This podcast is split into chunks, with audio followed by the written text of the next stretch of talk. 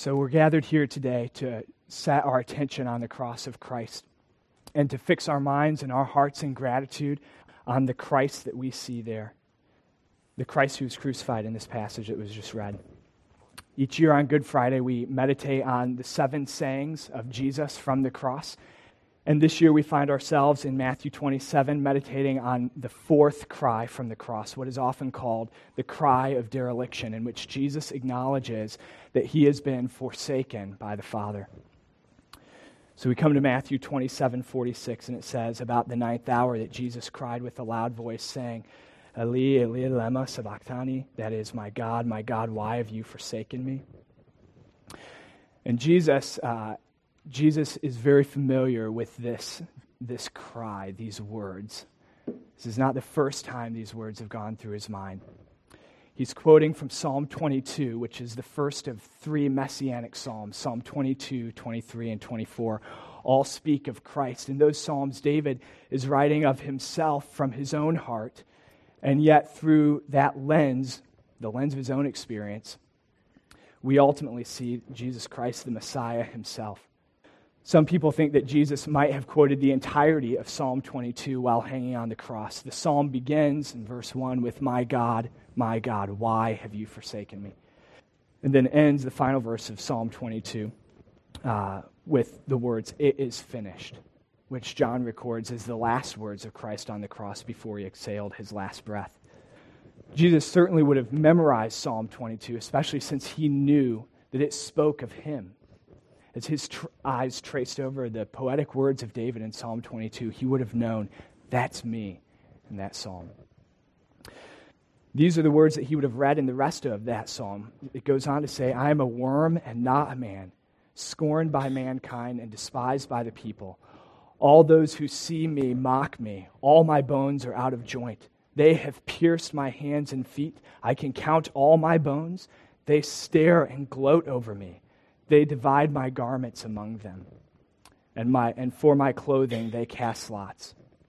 Can you imagine reading words like that and knowing that it was speaking of your future, knowing that it was speaking of your destiny? Jesus, in his divinity, would have known that this psalm was spoken of him. And in his humanity, he would have felt the weight of those words being his own future. Being fully God and yet fully man, he felt fully the emotions and pains of human suffering. The book of Hebrews reminds us that his obedience was perfected through his suffering. His cry from the cross, then, here is not merely the appearance of suffering, as if the Son of God felt suffering less intensely because of his divinity. No, his, his cry reflects the fullness of humanity, raw suffering, emotion, and pain in the most intense degrees. And what are those emotions that we find reflected in Jesus' cry here? As we consider this cry, My God, my God, why have you forsaken me? There are three emotions that are evident for us to ponder. The first emotion that we see Christ displaying here is actually confidence. So notice how his plea begins My God, my God. For years now, three years of his earthly ministry, Jesus has been slighted and misunderstood, mocked and rejected, hated and betrayed, and now the cruel culmination was this torture. His body suspended from a beam hanging there by nails driven through his flesh. And yet he cries with confidence, My God, my God. He addresses his deepest pain to his dearest friend. He claims the Father as his own Father and of course, this was nothing new for Jesus. In fact, the Gospels are full of Jesus expressing confidence in his fellowship with the Father.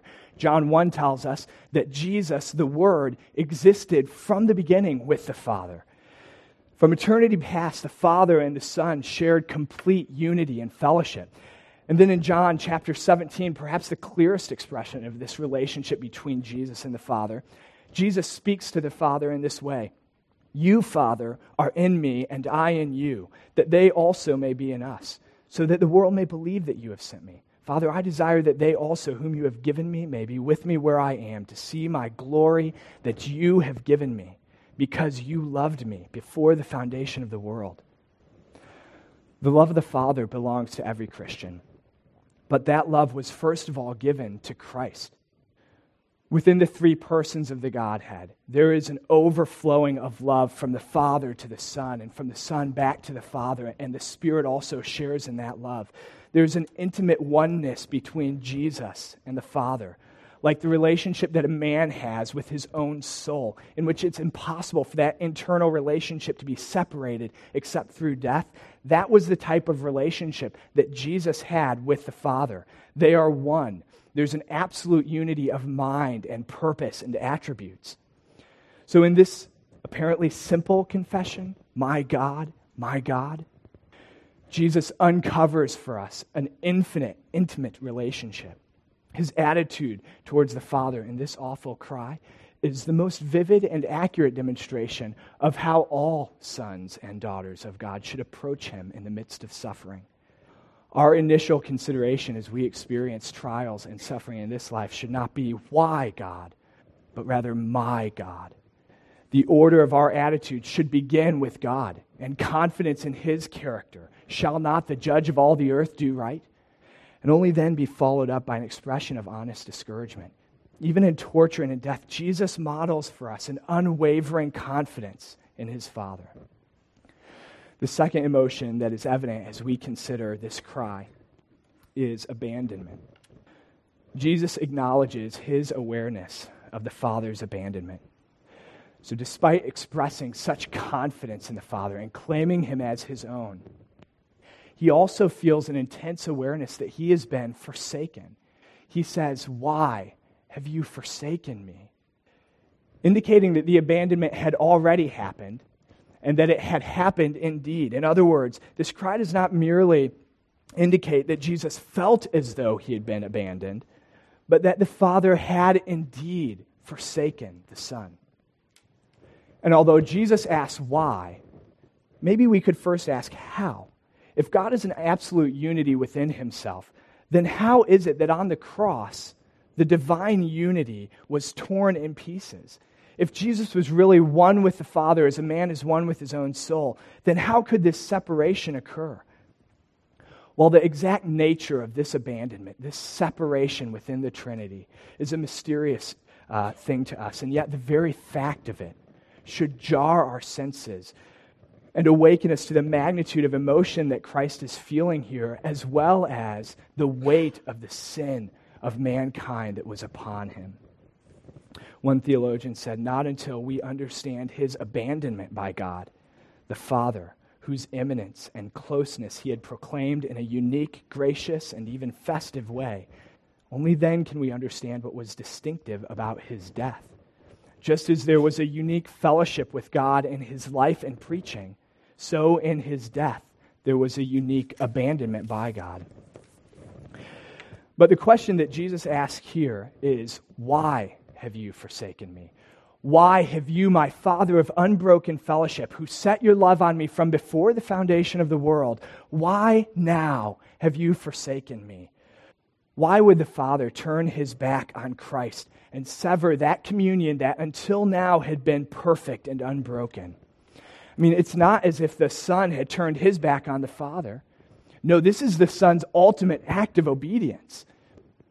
Human fathers are prone to embrace their sons for acts of obedience and punish them only for disobedience. And yet, here, in Christ's greatest act of obedience and his clearest demonstration of faith, the Father forsakes him. No mere punishment, but an absolute rejection. The Father disowns his divine Son. And if not for the Son's disobedience, then for what cause? It was because of our disobedience. That is why Christ was forsaken, because you earned abandonment for your sin. Habakkuk 1:13 says, "Your eyes are too pure to behold evil, and you cannot look on wrongdoing." This is our God. His eyes are too pure to behold evil, and he cannot coexist with it the intense light of God would burn up all darkness that it touched. And so the darkness of our sin demands an absolute separation from God. His purity cannot coexist with evil. It must be separated from him. And what that means for every human is that we are all bound to an eternal abandonment by God. Ephesians 2 says it this way Remember that at one time you were separated from Christ, having no hope and without God in the world. But God, because He is as rich in mercy as He is in holiness, had determined to make a way for us to return to Him. And His plan was this rather than to abandon His chosen ones, He brings separation between Him and His only Son, the Son of His love. In other words, the punitive separation from God that we deserve because of our sin was unleashed on Christ in our stead. He became a curse for us. He was punished for us. John Owen said there was room enough in his breast to receive the points of all the swords that were sharpened by the law against us. This is the center, the core and the heart of the gospel that Christ was substituted for us to take the punishment that we deserved. He was pierced for our transgressions, He was crushed for our iniquities. And upon him was the chastisement that brought us peace. And with his wounds, we are healed. It was the will of the Lord to crush him. He has put him to grief. Out of the anguish of his soul, he shall see and be satisfied. And by his knowledge shall the righteous one, my servant, make many to be accounted righteous, and he shall bear their iniquities.